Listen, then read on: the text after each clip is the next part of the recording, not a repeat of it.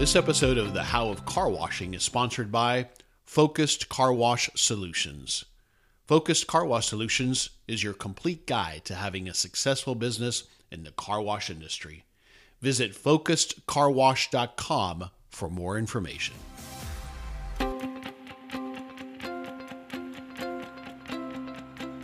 Welcome to the How of Car Washing, the podcast that helps the car wash owner, operator, and manager address the challenges and opportunities associated with building and running automated car washes in today's fast paced environment. And now, here are your hosts, David Begin and Henry Lopez. Okay, my guest today is Aaron Green. He's the president of Focused Car Wash Solutions here in Colorado. Focused Car Wash Solutions specializes in car wash construction, providing services, chemicals, and consulting to car wash owners and operators all over the country. Aaron was a managing uh, partner of two express car washes here in Colorado, which were named a top 50 car wash in 2007 by Modern Car Care magazine. And he was recently featured in an article in Professional Car Washing and Auto Laundry News in 2010. Aaron's been on the uh, board and served as vice president and president of the Rocky Mountain Car Wash Association. And he's also served on the Planning Commission for two years in Parker, Colorado. And he received his Bachelor of Science degree in horticulture from Kansas State University in 1995. So, Aaron, thanks for joining us today. Hey, David, thanks for having me. Appreciate, I really appreciate it. Yeah. Yeah. So, Aaron and I are good friends. We've known each other for about 10 years. We talk a lot about car washing and we talk a lot about business. And so we get into some interesting discussions on business and entrepreneurs. And in your line of work, you see a lot of people who are thinking about making the jump from a job, as we would call it, to, to becoming an entrepreneur, becoming their own business owner. And so uh, you probably see a lot more of those people than I ever do. Uh, I, I, hear a few of them. They, they come up to me and say, Hey, I want to get in the same business you're in, or what does it take to be your own business owner? But you see a lot of that just based on uh, what you do and the type of business you have. And so we always talk about what are some of the mistakes that entrepreneurs make. And you had a pretty interesting discussion and some pretty interesting ideas as far as mistakes that entrepreneurs make as they're getting into business, but also what's the mistakes that they make uh, while they're currently running their company. And so that's what I want to kind of talk to you about today. I know you're you got this whole idea of what you call the value of zero. So I'm interested in, in what you mean by that. Uh, yeah, well, um, you know, just quickly, my family was a farming background, um, and so I've kind of grown up. Those are entrepreneurs, whether you you know you look at them that way or not. They're an entrepreneurial spirit. They're in business for themselves, and and so regardless of whether it's farming, car washing, dry cleaners, whatever it may be, right? You want to own your own business, and uh, there's this entrepreneurial spirit, and so. Uh, yeah, we really enjoy just talking about business. Yeah, and, and, and what and, that is. Yeah, and usually I do ask people. I, I didn't ask, but um, how did you? You've always worked for yourself. So ever since you've been out of college, you've pretty much been a. Uh, yeah, so I graduated uh, college and I went to work for a year and a half for somebody in Okay. Kansas City, um, and since that point, um, I've pretty well been in business for myself in some form or another. I had a landscape company. Uh, that's where some of these ideas came from. The value of zero, um, what that means to a to a uh, not only personally but in a business. Um, and so a lot of these things have come over time that um, through not only successes but also failures. Yeah, yeah, you've had some failures, which is interesting. We we had a podcast earlier. We talked about the failure of one of our frozen yogurt shops, and it was it was a difficult conversation, but. Um, you know, people do live through failures, and uh, they become better for them. So, which is the second half of understanding the value of zero is um, good times and bad times and understanding failures and, and, and those kinds of things. So yeah, it's um, what what feels like a failure today is actually um, probably something that can propel you to some bigger thing later. yeah, yeah. If you Yeah. use if you use that experience, and you you know it doesn't doesn't completely bowl you over, I guess. Right, right, yeah. yeah. So, to tell me about this idea of the value of zero. So the value of zero, um, everybody looks at zero as a as maybe a neutral number or a negative thing. Um, and when you're starting to get into business, um, there's a couple of things I tell people, but the first thing that you need to understand is the value of zero and how important zero neutral is in your business. And what this means is money in equals money out. Um, and this goes with the concept of time. And when you start to when you start to run a business and when you start to look at things, um, you have a certain amount of capital at your at your disposal, whether that's through a line of credit or what you had stored up. However, you have it, you have a certain amount of capital to operate your business. And every day that you operate below zero, meaning you're spending more than you're bringing in, you're running out of time. And uh, so, zero buys you time, and time is a commodity that you'll never get back. And so, it's incredibly important when you're starting a business to understand the absolute zero of business and that's not this is not a time where you get to fool yourself this is not a time where you get to um, sugarcoat it this is absolutely what i have to have to keep the doors open and um, get there as soon as possible because zero buys you time Okay, so talking some examples. Say you have five hundred thousand dollars in capital. You've started your business. You've paid for it. You've got five hundred thousand dollars in capital. That that's that's what I like to term some runway room. So I'm, I'm a pilot, so that, that gives me a longer runway in which to play with. But what's the mistake people make that might have a line of credit or might have capital buildup or might have invested all this money in a business? What are some mental mistakes they make where they're either going to consume that or they misjudge that runway? the first one is um, probably in your own personal life that you have looked at your personal budget and said uh, you came from a background where you were earning let's say $100000 a year and you built a lifestyle based on that income. And now you want to go into business for yourself and you think oh well i could really really get by on $50000 and that's probably not realistic um, and so that's on your personal income side and on your personal lifestyle side.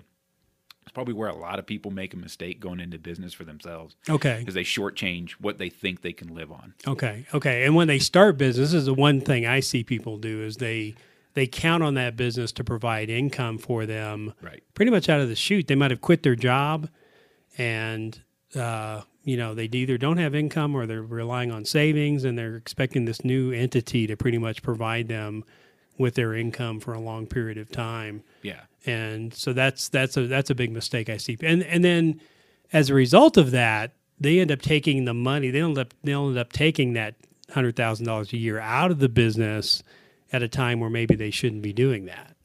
Yeah. Or they say they've set aside 500,000 in capital, right? And they start pulling from the capital. And, and you begin to muddy the waters in your books, right? And um, if you've put this 500,000 in an account for the business and it's on your balance sheet, um, now your balance sheet is going down. And so, um, and probably the other one, and those kind of all go together. But the other thing that I see a lot of people do is they they don't really have a concept of how accounting principles all go together.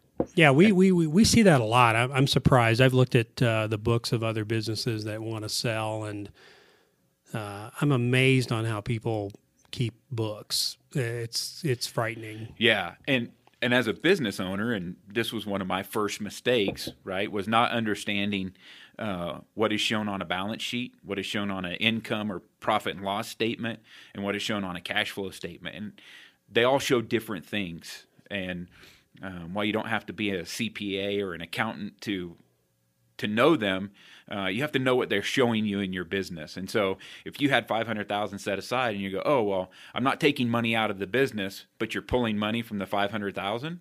Yes, you are taking money from the business, and you're shortening your runway in what your business can produce or how long it can stay in business at a certain level. Right.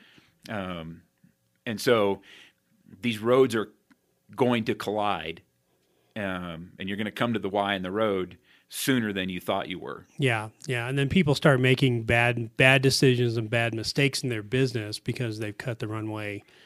They, Short. they- yeah, they've, they've cut the runway shorter than they should have. Yeah, and so um, so it's really understanding and not sugarcoating what you think the income is you can produce or how much how little you need to survive on, um, and you referenced it earlier, right? You begin to make bad decisions, and so you start looking at.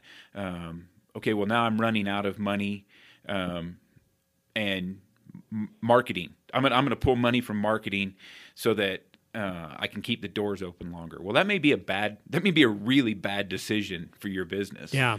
Um, What what are what are some other things you've seen entrepreneurs do? I mean, we can talk about it from a car wash standpoint. What do we see people do that feel like they're struggling uh, because they're not their cash flow isn't quite what it needs to be? Well, um, what we see in the car wash world, I see a lot of people do is um, then they begin to look at the expense side of the ledger uh, immediately, right? And um, how can I shoot an elephant with a BB gun, right? And if you're losing uh, twenty thousand dollars a month, right, in your car wash business, uh, how can I cut my soap costs? Yeah. Right? And that's in essence shooting an elephant with a BB gun. Um, you know, you're you're trying to figure out how you can save three cents a car or four cents a car. You know, give it even ten cents, and you know, at the end of the month, that saves you five hundred dollars Yeah. right? Okay, great. Now you're losing nineteen thousand five hundred. Right? You've you've done nothing, and so people instead of trying to figure out how to bring in business and how to increase revenue, the first place people always go, and it's probably a mistake, is to go to the expense side of the ledger. Right. Right. Um, And then you just can't save enough. yeah. Yeah. I mean, it's it's it's good to always scrub your expenses to make sure you're not spending too much. Yeah, Right. But in that case, you're actually cutting your nose off to spite your face because now you're producing a poor product where you're saving 10 cents a car. And, and, and be, because it's a high fixed cost type of business and low variable cost, it's very difficult for, for owners to go in and say, how do I cut cost effectively? Because most of my costs are fixed cost. right. I mean, uh, the the next one that you would probably look at in our scenario would be labor. um, and it's, it's one of the things and understanding the value of zero right um, there's a book out there uh, the, the e-myth revisited and it's the entrepreneurial myth why most businesses fail and what to do about it um, and it's there's concept in there about uh, working on your business or working in your business um, and if you don't understand the true value of zero, and by that I mean in your budget and in your planning and in your thought process, if you haven't included enough labor expense so that you can spend time working on your business instead of running the line, uh, you're doing yourself a disservice. Yeah. And so as you get into business for yourself and where you see people go wrong is they go, "Oh, I need to cut labor."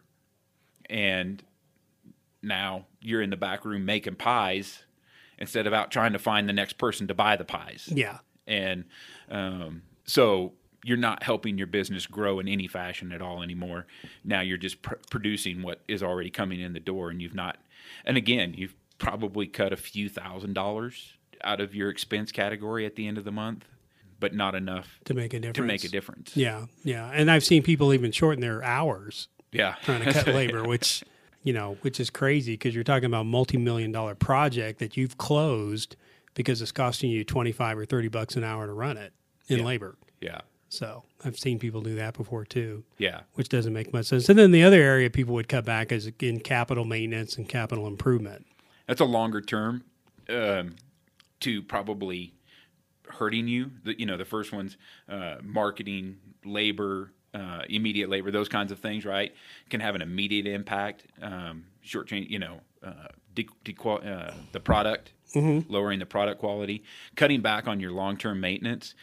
Um, That's one you won't deferred- see for a while. right? but- That's one you won't see for a while. We call it deferred maintenance Yeah. right? Um, and you and you may be feeling really good about yourself for the next few years, right? Um, and all of a sudden, you didn't increase the revenue enough. You haven't put money away, um, and now you're looking at a, you know, 20 30 40 50 thousand dollar maintenance item Right. that's going to keep you from production Right. and you don't have the cash for it Right. yeah Yeah. Or, or the guy that buys your business, you know, he's buying something that's kind of junked out, which means you're not going to get nearly what you thought for that. Yeah. Another one is uh, accruing for expenses, right? Um, and this goes back to what we were talking about a little bit ago about understanding a cash flow statement, a balance sheet, and your income statement. Always be prepared. There are going to be some cash flow items taxes is always one of them. Mm-hmm. Uh, property tax, personal property tax is going to come knocking on your door next year. Yeah, yeah. Right. We, uh, I I know of a car wash locally, not quite locally, but one here that went out of business because their tax liability was something that was so unexpected Yeah. in the year they thought they were doing well, and ooh, they shut the business down. Yeah, I mean, you can you can look at your bank account and go, "Oh my goodness, I've got seventy five thousand dollars just sitting here doing nothing. Um, I can go out and buy some new some new capital, right? I can go out and buy some new equipment. I can go out and improve my business.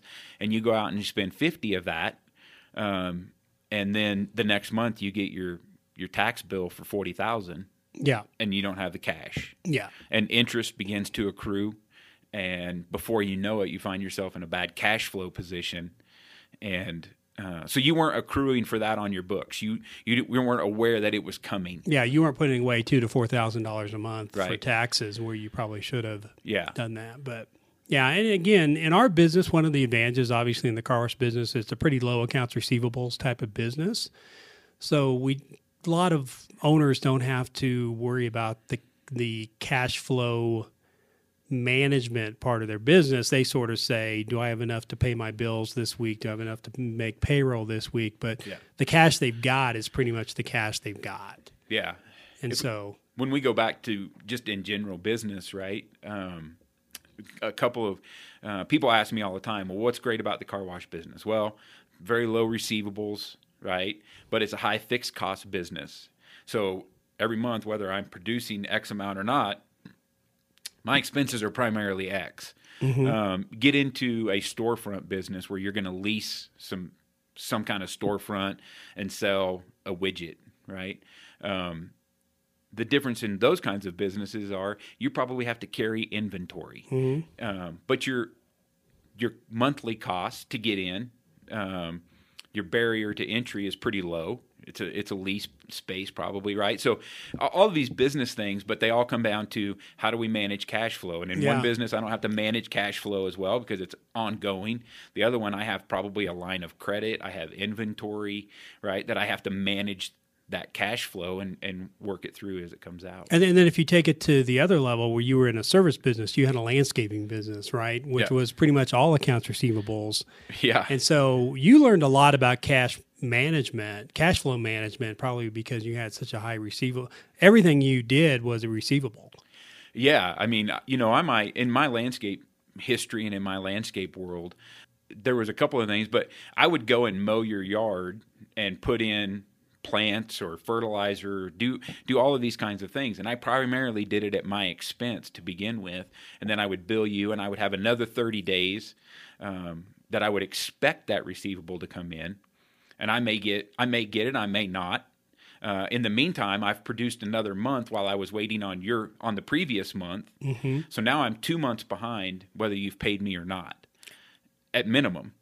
And and that's what gets a lot of sole proprietor slash service people in trouble is trying to manage what they're doing today versus what they did last month versus what they need to do next month.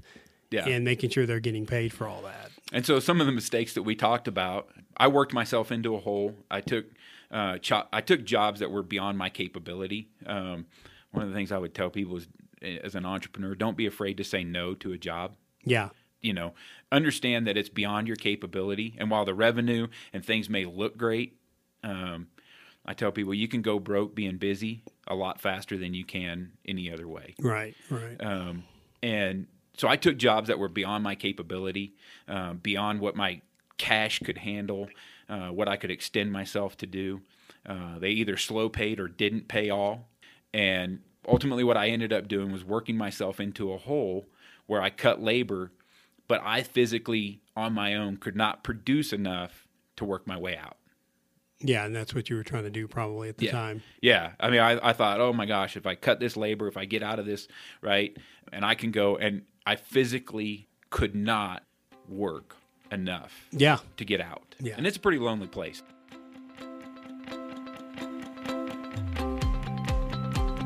This episode of The How of Car Washing is sponsored by Focused Car Wash Solutions. Focused Car Wash Solutions is your complete guide to having a successful business in the car wash industry. Whether you are a new investor or a seasoned operator looking to make improvements, the experienced team at Focus can help you every step of the way. For more information, please go to focusedcarwash.com.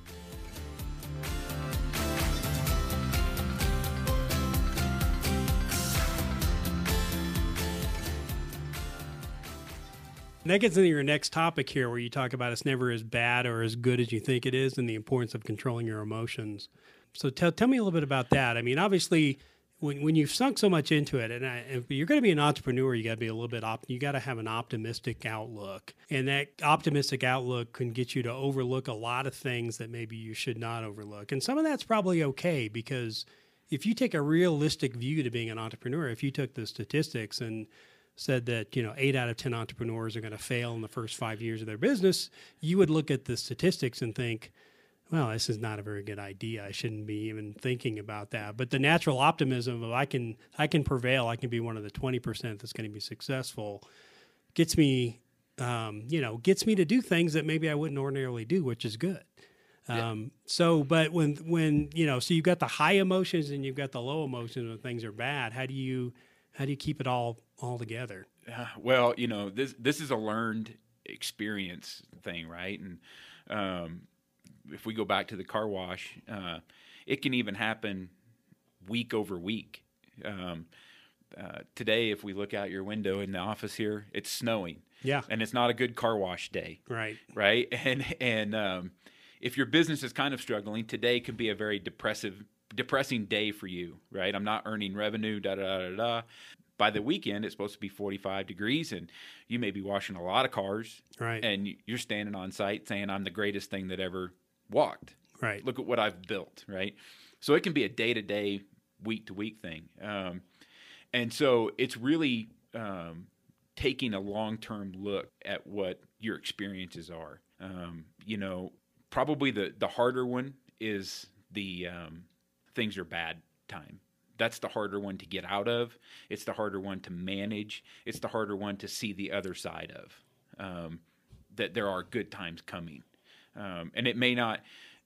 This is where it gets difficult. It may not be in that business. It may not be in this current thing, um, mm-hmm. but good times are coming. Yeah, and that gives you the optimistic outlook to see things for what they really are. Yeah.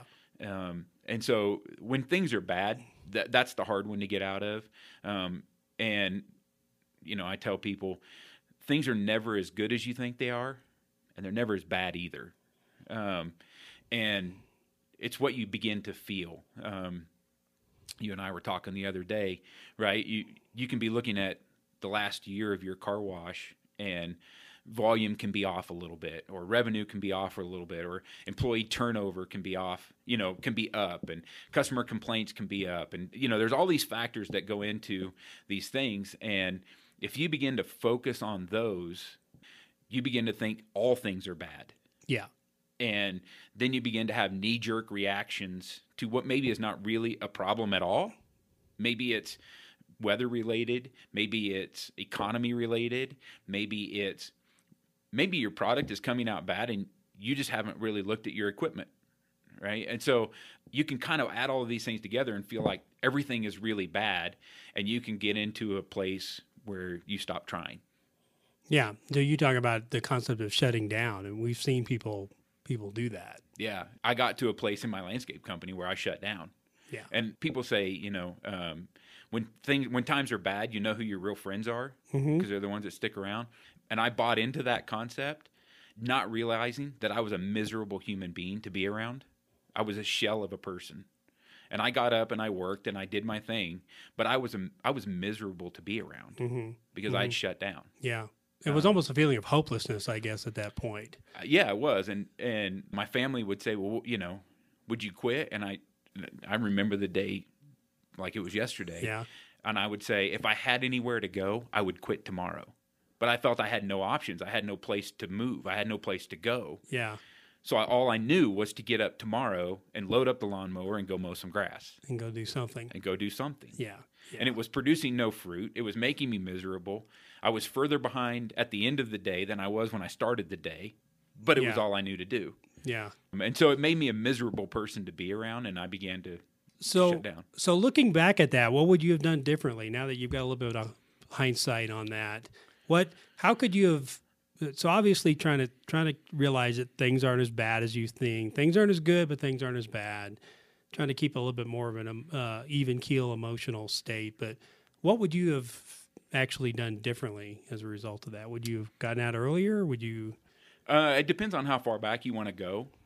You would have never gotten in it. Is no, no, no, no, not that I wouldn't have ever done it. Um, I've since learned that I far enjoy uh, horticulture and design and uh, growing things. Back to my farm agricultural background, more as a hobby than I do as Okay. a business and as a career. Right. Um, I think that's probably one thing that came out of it later after I was after I had distanced myself from it for for a while. That was hard to see at the time. But from a pure business standpoint, things that I would have done differently. The first few years were really good, and this is the the other side of you think things are good and you think they're going to last forever. right? And so when we went when we were talking earlier about n- not putting money away for taxes and not putting away, money away for um, future expenditures, and I didn't. I spent both personally and professionally. Yeah. I spent money Yeah. uh, because I thought this contract that I have is going to last is going to be again next year. I'm Yeah, going to get it again yeah. next year. Yeah. And not only am I going to have that contract, but I'm going to have two more. And so I didn't I didn't have a realistic view of that they may this contract may leave me for someone who thinks they can do it cheaper and faster. Yeah. So I thought my contracts would last forever. So I spent money. I never I never really saved. So that was that was a mistake from a business standpoint. I thought things the good times were going to keep rolling. Yeah, yeah, that's a common mistake I see people make uh, in business, especially since the economy here in Colorado right now is good. I see people buying new trucks. I see people buying new homes. I see them buying mountain mountain homes, and and you know because I've I've been through two three economic cycles. I know one day it's all going to stop, Yeah. and these people didn't think about the fact that you know the good times are not going to last forever, and uh, they're going to put themselves in a in a bad situation, or you know they're going to do what they did before ten years ago. They're going to go bankrupt and sell all their assets off, and when the next economic boom comes, they'll do the same thing. They don't seem to learn the same the lessons as far as how do you how do you sustain that. Yeah. But uh, you know, it goes back to the concept we talk about. Being an entrepreneur is a very lonely business. Being a business owner, being a sole proprietor, is a very lonely business. Even though you're surrounded by a lot of people, because you're the person that's got to make the decisions, and you've got all the responsibilities, and you're trying to decide what's the right thing to do here. And there's really no right answer one way or another. And so that goes back to maybe if you had an accountability group or a business group that you could have been involved with do you think that might have helped a little bit help you not shut down help you not you know react and make bad decisions If I would have had some guidance, yeah, um, and somebody to talk me through, you know, and to see, uh, to see the future, you know, um, and and then there were some things that I needed a, uh, I needed a new trailer. Well, I didn't need an eight thousand dollar enclosed trailer. I needed something that I could load something on and go to the next place, and someone to to help me walk through what that monthly payment was going to look like, right? At the time, I could do it and I could buy it, and my monthly cash flow was fine. When things slowed down, or when I lost a contract, or when person Y didn't pay me on time, I didn't understand what that meant to my cash flow right and I didn't understand. So um, I had a lot of I didn't have a lot of business coaching. Um, yeah you just sort of jumped out of college into owning your own business yeah, um, and so a- accountability groups and um, having someone that you can talk to, um, even if it's not. There's a lot of business principles that apply regardless of what business you want to get into. Uh, there's a lot of business principles that are across the board, and so surrounding yourself with good people, successful people, and then listen to them. yeah This yeah This is a you- different yeah. topic of the oh, entrepreneurial, yeah. but Yeah. right, But that's gonna be a whole nother podcast yeah, but understand, you know, surround yourself with good people, successful people, and then be humble enough to listen to them. Yeah. Yeah. It seems like in our business, the people that I like the most and the people that are tend to be the most successful are the people who are always seeking out uh, new ways of doing things and listening to other people and not going into things or going into ideas with preconceived notions. We, we know a lot of people that are like that. and we you know but we tend to surround ourselves with people that are not and we tend to you know surround ourselves around people that are relatively successful so thinking about the good times what what do you need to do to kind of mitigate mitigate i guess is a good word but uh, to mitigate the good times and make sure you, you don't turn it into party like it's 1999 Um, remember the bad times. okay yeah you know, have a have again a long term view, right? Um, remember that it was bad, and always remember how hard it was to start. okay that's a good point You know, a lot of times I see is a, is a more mature business, right? And people use this five year milestone, right? And, oh, I made it to five years. I made it above the twenty percent. I'm in, yeah and that's not true. yeah There, there's still the opportunity for failure after you've made it five years. yeah Um, and so remember how hard it was to start. Remember remember the struggle. Remember what it looked like and always be prepared, right? And build margin. We talk about margin in your business and margin in your life and margin, right? So build margin in and that that comes through saving, that comes through conservative business practices conservative business practices, right? And, Yeah. Uh, we talked about it earlier, right? And while maybe if you're losing twenty thousand dollars a month, looking at cutting chemical costs is not the place to go to first. But in the course of your business, it's very important to always make sh- sure that you're efficient and that you're doing the best that you can, right?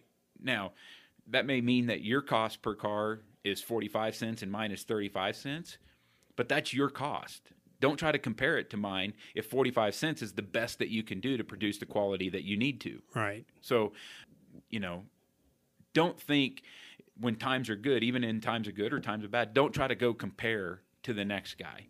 Make sure that your business and that you've done the best that you can with what you've been entrusted with. Yeah, yeah. You also made a point here. When things are going well, it's a it's a natural tendency to want to stop trying and say, "Okay, I've made it. I can rest now. I can let this thing go on autopilot." And that's a very that's a human nature Yeah. issue, Yeah. especially people in our business because they think it's it's a passive it's a passive investment type of industry, and it's really not. And they want to go from a job that they're working hard at to something that they think that they're not going to have to work hard at. And and uh, I guess that's the biggest misnomer in the, in our industry is the fact that you don't have to work hard at it. Yeah, yeah. So yeah, and that's another. So when times are good, and Stephen Covey's The Seven Habits of Highly Effective People. If you've, it, so Yeah. this would be another thing. David and I read a lot of books. Um, we read a lot of things, um, and if you've heard this conversation, then you've heard us reference a couple of books already, and so you can learn from those things. But one of the things he says is the minute that you think you're on top, you're on the bottom because you stop trying Yeah, you, you you give up being the aggressor and trying to be better at your business and more efficient or kodak is a great example in business history of um, print pictures and film. And well they didn't make it. Yeah, yeah, yeah. and and and it wasn't because maybe they stopped trying to produce a better quality print but they stopped looking at what the future told them. Yeah, and they stopped paying attention. Uh, I got asked the other day, "What's the what does the car wash of the future look like?" Well, you better be thinking about it if you're in the car wash business. And Kodak should have been thinking about what does the picture of the future look like. yeah, And uh, when you when you're on top, and Kodak was by far the largest market share, they probably got caught in the bubble of stop trying, Yeah. stop looking. yeah. It, it's really easy to do. I got to tell you, but I, I force myself not to do that, and I probably go to the way of the other end of the spectrum, where people make fun of me because I'm so paranoid about every little aspect of my business, wanting to make sure that we're doing everything we can and make sure it's the best at everything we can do.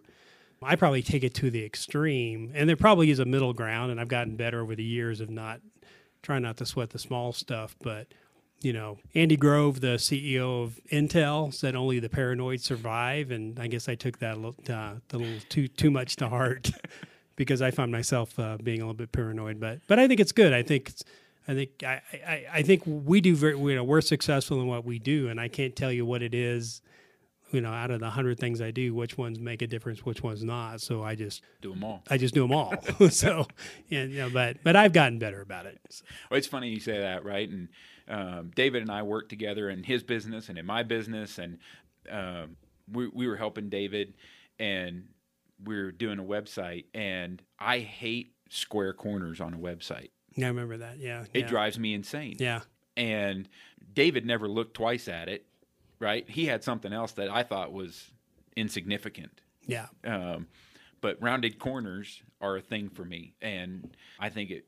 And so I just can't produce anything without rounded corners. yeah, And um, so it's interesting what people focus on, right? And my paranoia things are different than your hundred paranoia things, Right, right, right. And it probably makes I don't know, maybe it doesn't make any difference on a website, but because I produced one that was successful with rounded corners, that's the way they have to that's be. got to be. They got to be that way. They gotta be that way. Yeah, yeah, yeah.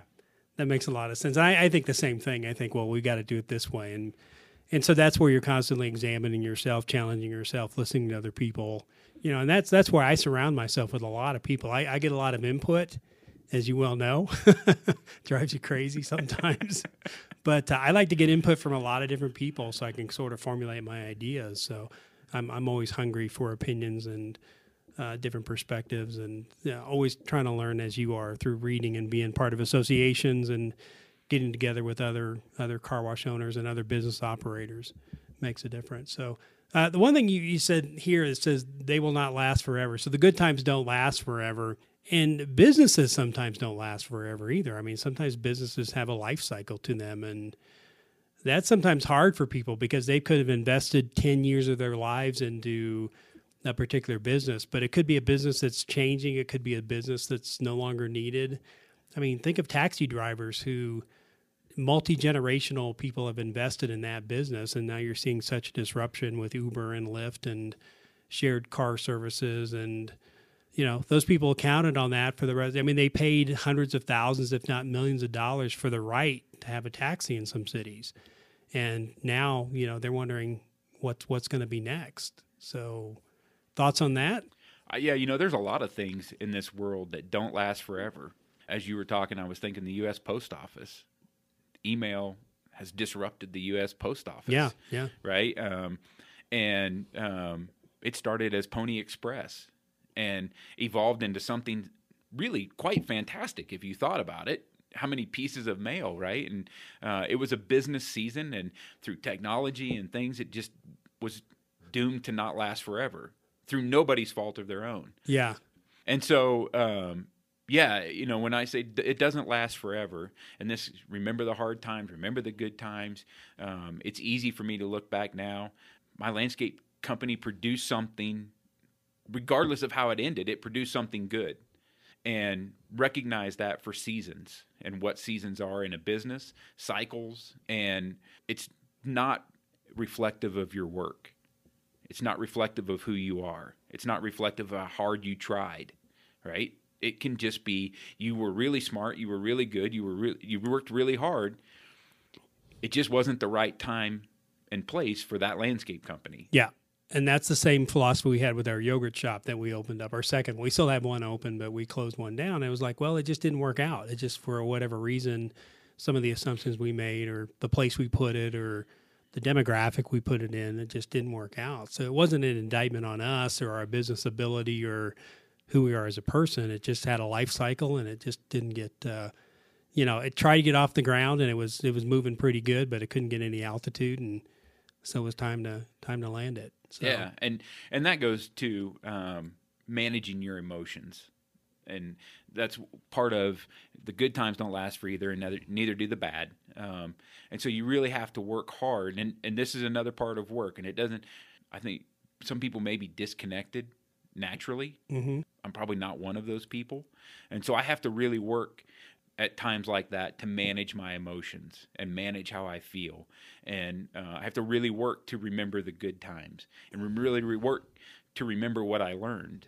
Uh, even though I have a college degree, as as I was selling my landscape company, a friend told me, "Education costs money. I don't care where you get it." no that's a good point. And so take what you've learned and go forward figure something else out and go figure something else out, right? And it cost me money and it cost me education, um, but it produced some really good things. But I have to work hard to remember my natural inclination is when times are good um, to take trips to Mm-hmm. go have fun, to buy another toy, to whatever, right? Uh, That's my natural inclination. Yeah. And I want to and I want to I want to make joy for a lot of people, right? I want to buy something that everybody can use and brings things together and right but that's my natural inclination and so i have to really pay attention to not do that and i have to i have to work hard to remember things and um and then there are times that regardless of how many friends i have regardless of how many um communities I'm involved in, associations, uh, groups, whatever it may be, uh, 2 a.m. is a very lonely time Yeah. and I have to remember, and I have to work hard to remember that when I wake up at 2 a.m. sometimes, that there are better days ahead, um, and to not dwell on something. So, Yeah. For me, it's it's a work thing. I have to work at it. Yeah, and I do too. I do too. And I've I've, I've had to really the last couple of years work on kind of detaching my emotions from from the business, right? Not being Yeah. emotionally high when things are great, and being emotionally frustrated and upset and mad when things aren't going well, and you know, making sure I just kind of level it off. And and it does require a little bit of detachment. A little Uh, bit, you yeah. know that that the business is not who you are. It's not a definition of who you are, either good or bad. Yeah, And um, you know, the other thing about, about businesses, you know, closing or having life cycles, something that's I've been able to do in the last three to five years is I just keep my eyes open for opportunities. The world is full of opportunity. You just got to open your eyes and become aware of it. But if this doesn't work out for us today, if you know car washing gets shut down for whatever reason, we got to go find something else to do. We'll go find something else to do. and We'll be successful at it yeah, because the world is full of opportunity for the people that are looking for it and paying attention. I mean, I've got more business ideas and opportunities than I can even. Uh, and you know, I've got ten lifetimes of business opportunities I'd like to be involved in. I just don't have the time for them. But, uh, But this goes back to what I said earlier. Don't be afraid to say no to something. right, right? Because you can overextend yourself and hurt the goose that laid the golden egg, so to speak, whatever that is, right? I mean, and so don't be afraid to say no to something because it's not the right time right. um, and the right place for you to do it. It's not the right thing. It's not your core competency. It's Yeah, all of those factors. yeah. It's Um, got to be taken into consideration. Yeah, yeah. So um, it's it's important to manage your emotions and really ground yourself, right? And uh, detachment is maybe a weird word to use there because you want to be passionate about what you're doing, um, but understanding that it's not you. Yeah. Yeah. It's interesting. I've heard a lot of people talk about maybe passion might not be the best thing in business. And I, I have to think about that a little bit. But Seth Godin, I don't know if you've ever read Seth Godin, he's he talks about, you know, passion might not be a great thing because passion is is emotional energy which can run out over time and and sometimes owning a business or doing creating something uh, will take longer than maybe your emotions or passions will take you. So I sort of think about that, and it's helped me a little bit of realizing I don't have to be passionate about everything, but I have to be committed and I have to have the courage to go ahead and do it if it's something I believe in. I don't have necessarily have to be passionate about it. Yeah. Thoughts? Uh, you know, yeah, I would use persistence. Okay. is, is a word that my family uses all the time about how do you succeed, right? Um, and how do you make it in business and um, persistence, right? And commitment, right? Um, and so persist- persistence is a word that I, I use quite a bit in my thought process of um, I'm just gonna st- I'm just gonna stick with it. I'm just gonna keep going, right? And um, then this gets into the detachment thing where maybe there is a time to fold, right? Uh, the old Kenny Rogers song. You got to know when to hold them and when to Yeah, fold them, yeah. right? You got to you got to and but you got to have good counsel around you to know when that time is. But persistence pays off. And you know, when times are bad, a knee jerk reaction is to have burnout and fold up into the corner and stick your thumb in your mouth and cry like a baby, right? And you gave up when one more swing of the axe hit the gold vein. And that's what persistence is sometimes. Yeah, yeah, and having that wise counsel of knowing, you know, whether to do it or whether whether it's time to end it or time to keep going. Yeah. So I, I think of the 38 special song, "Hold On Loosely but Don't Let Go." so, so it always comes back to uh, always comes back to Yeah. some song. So Well, you were talking just a little bit ago, and I love going to trade shows. I've been to some oil industry trade shows. I've been to several car wash trade shows, and you were talking about opportunity. And if tomorrow it all ended and I had to start again with just my children and my wife, I'd be thankful I lived in the USA, in America, Uh-huh. right? Because there is an endless number of ways to make money in this country if you're willing. Yeah. And I love going to trade shows and walking, and I see this guy and his son who've put up a booth and they're selling their thing, and they thought they had a better way to do it. And you know, self-serve booms. You go to a car wash show, and there there are lines of these booths with a this little self-serve boom that swings over your car, right? And they he was probably a guy that had a self-serve car wash and thought of a better way to make a boom Yeah. and now he's selling it you know i just it's it's just a great um experience to Yeah. walk and look at the number of people who are doing it Yeah. yeah That's exciting. It's it is exciting. Yeah, Yeah. So that's good. So good discussion. So if people want to find out more information about you, Aaron, and what you do, where would they go? you can go to uh, our website www.focused f-o-c-u-s-e-d carwash.com um, Focused Solutions. focusedcarwash.com, right? Our company name is Focused Car Wash Solutions, and we enjoy helping people through all of their aspects of the business, um, you know, from equipment to consulting, but just business. Yeah. Uh, and, we, and we just enjoy talking business with people. Good, good. So give me your website one more time, so because I probably confused them.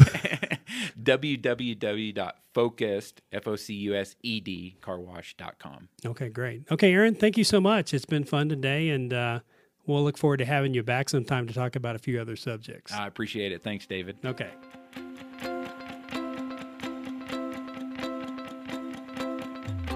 Thanks for joining us on this episode of The How of Car Washing. And thanks to our show sponsor, Focused Car Wash Solutions. Please visit us at thehowofcarwashing.com for the show notes to this episode. Thank you for listening to The How of Car Washing. For more information, links, and other resources, please visit thehowofcarwashing.com and leave us a comment if you have a topic you would like discussed. Thanks for listening, and we look forward to having you next time on The How of Car Washing.